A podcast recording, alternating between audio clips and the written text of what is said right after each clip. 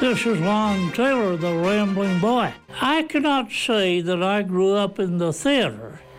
My father was a civil engineer, and my mother was a school teacher. But I certainly grew up with an awareness of the theater. Both of my parents were enthusiastic amateur actors and were active participants in community theater groups wherever we lived.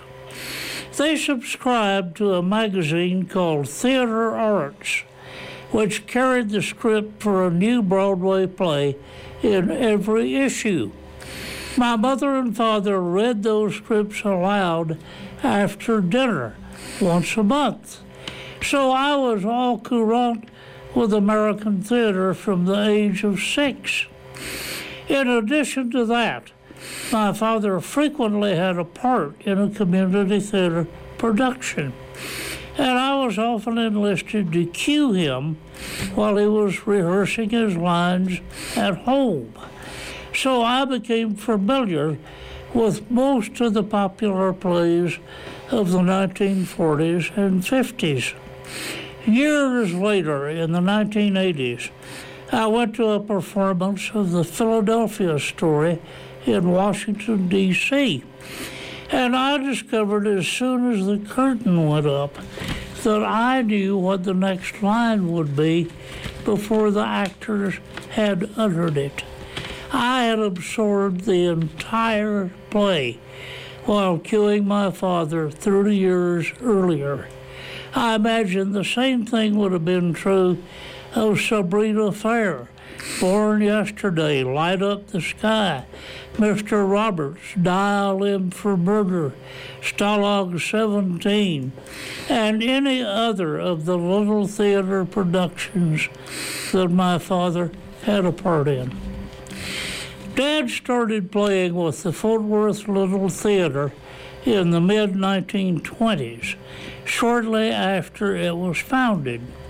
He was a believer in the continuity of the theater, and he thought that sharing the stage with great actors rubbed off on everyone who was in the cast with them.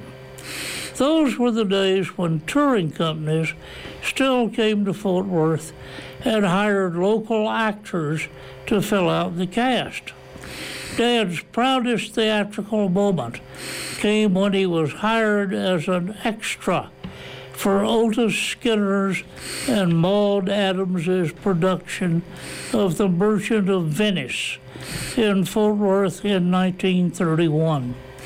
Skinner, who was 75 that year, was one of America's great Shakespearean actors having played opposite Edwin Booth, Helena Modjeska, and Joseph Jefferson.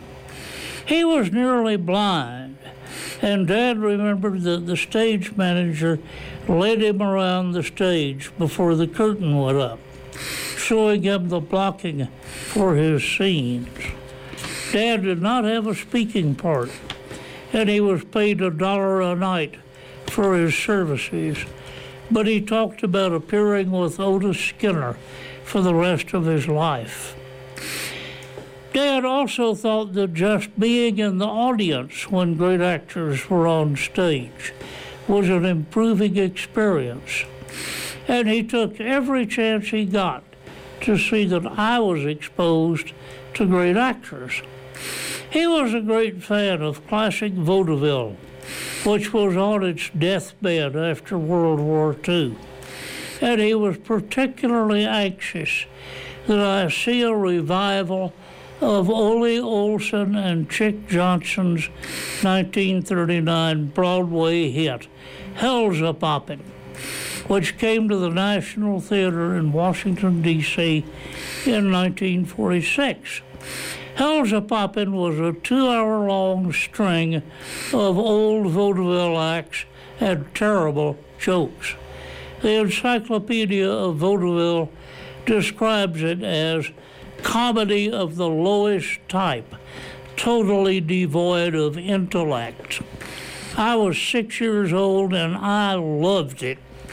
Actors threw rubber snakes and spiders into the audience. An actor dressed as a construction worker carrying a board on his shoulder kept turning around and smacking another actor with the end of the board. A pretty girl dressed entirely in oranges kept wandering across the stage until an actor finally asked her where she was going. And she said, I'm trying to get to Orange, New Jersey. A stooge in the audience stood up about every 10 minutes and shouted, Which one of you mugs is Johnson? Giving the question a different intonation each time. Before the performance, my father had said, as parents are wont to do, Now you may get bored, but you will remember this the rest of your life. He was wrong about one thing. I never got bored with Hell's a Poppin. The next year, 1947, my mother took me and my grandmother to see the musical Oklahoma at the National, with Howard Keel singing Curly, Betty Jane Watson playing Laurey, and Howard Da Silva as Jud Fry. The colorful costumes were designed by Miles White, the Dean of Theatrical Costume Designers, who wore a monocle. And all of the reviewers mentioned their magical quality. The program gave the setting as Indian Territory, 1904. My grandmother sat silently through the first act. When the curtain went up on the rousing second act dance number, colorfully dressed cowboys swirling their girls across the stage, singing, The farmer and the cowman should be friends. She turned to me and said, No one wore clothes like that in Indian Territory in 1904. She had lived there then, and she knew. Later that year, I went with my mother to see Frank Fay and Josephine Hull in Harvey. Mary Chase's play about a man whose best friend is a six foot three white rabbit. We saw the play in San Francisco when we were on our way to the Philippines.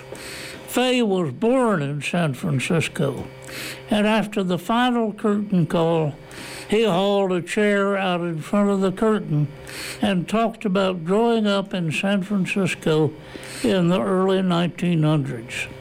He had started his stage career as a stand up comedian, and he had a hilarious, off the cuff manner of stringing stories together. Jack Benny modeled his delivery on Frank Fay. The culmination of my career as a theater goer came when I was 16. We were back in the States, in Washington, D.C. again, and my parents took me to see Alfred Lunt and Lynn Fontanne in The Great Sebastians.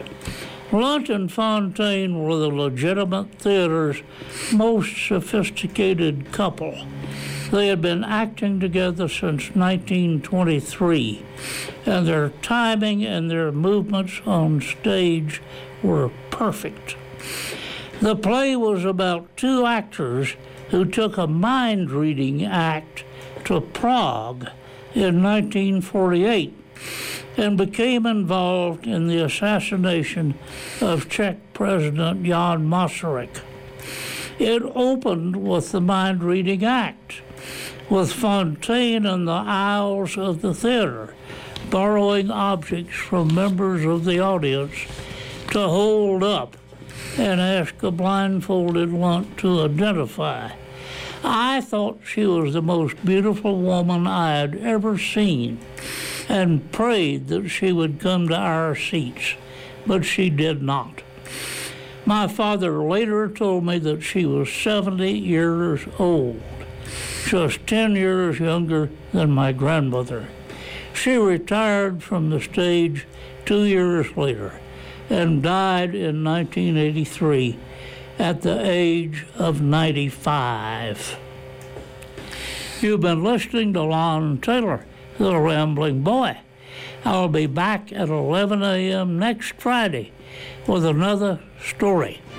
In the meantime, remember that you can read The Rambling Boy in the Big Bend Sentinel every Thursday. This program is made possible by a generous grant from the Summerlee Foundation's program in Texas history.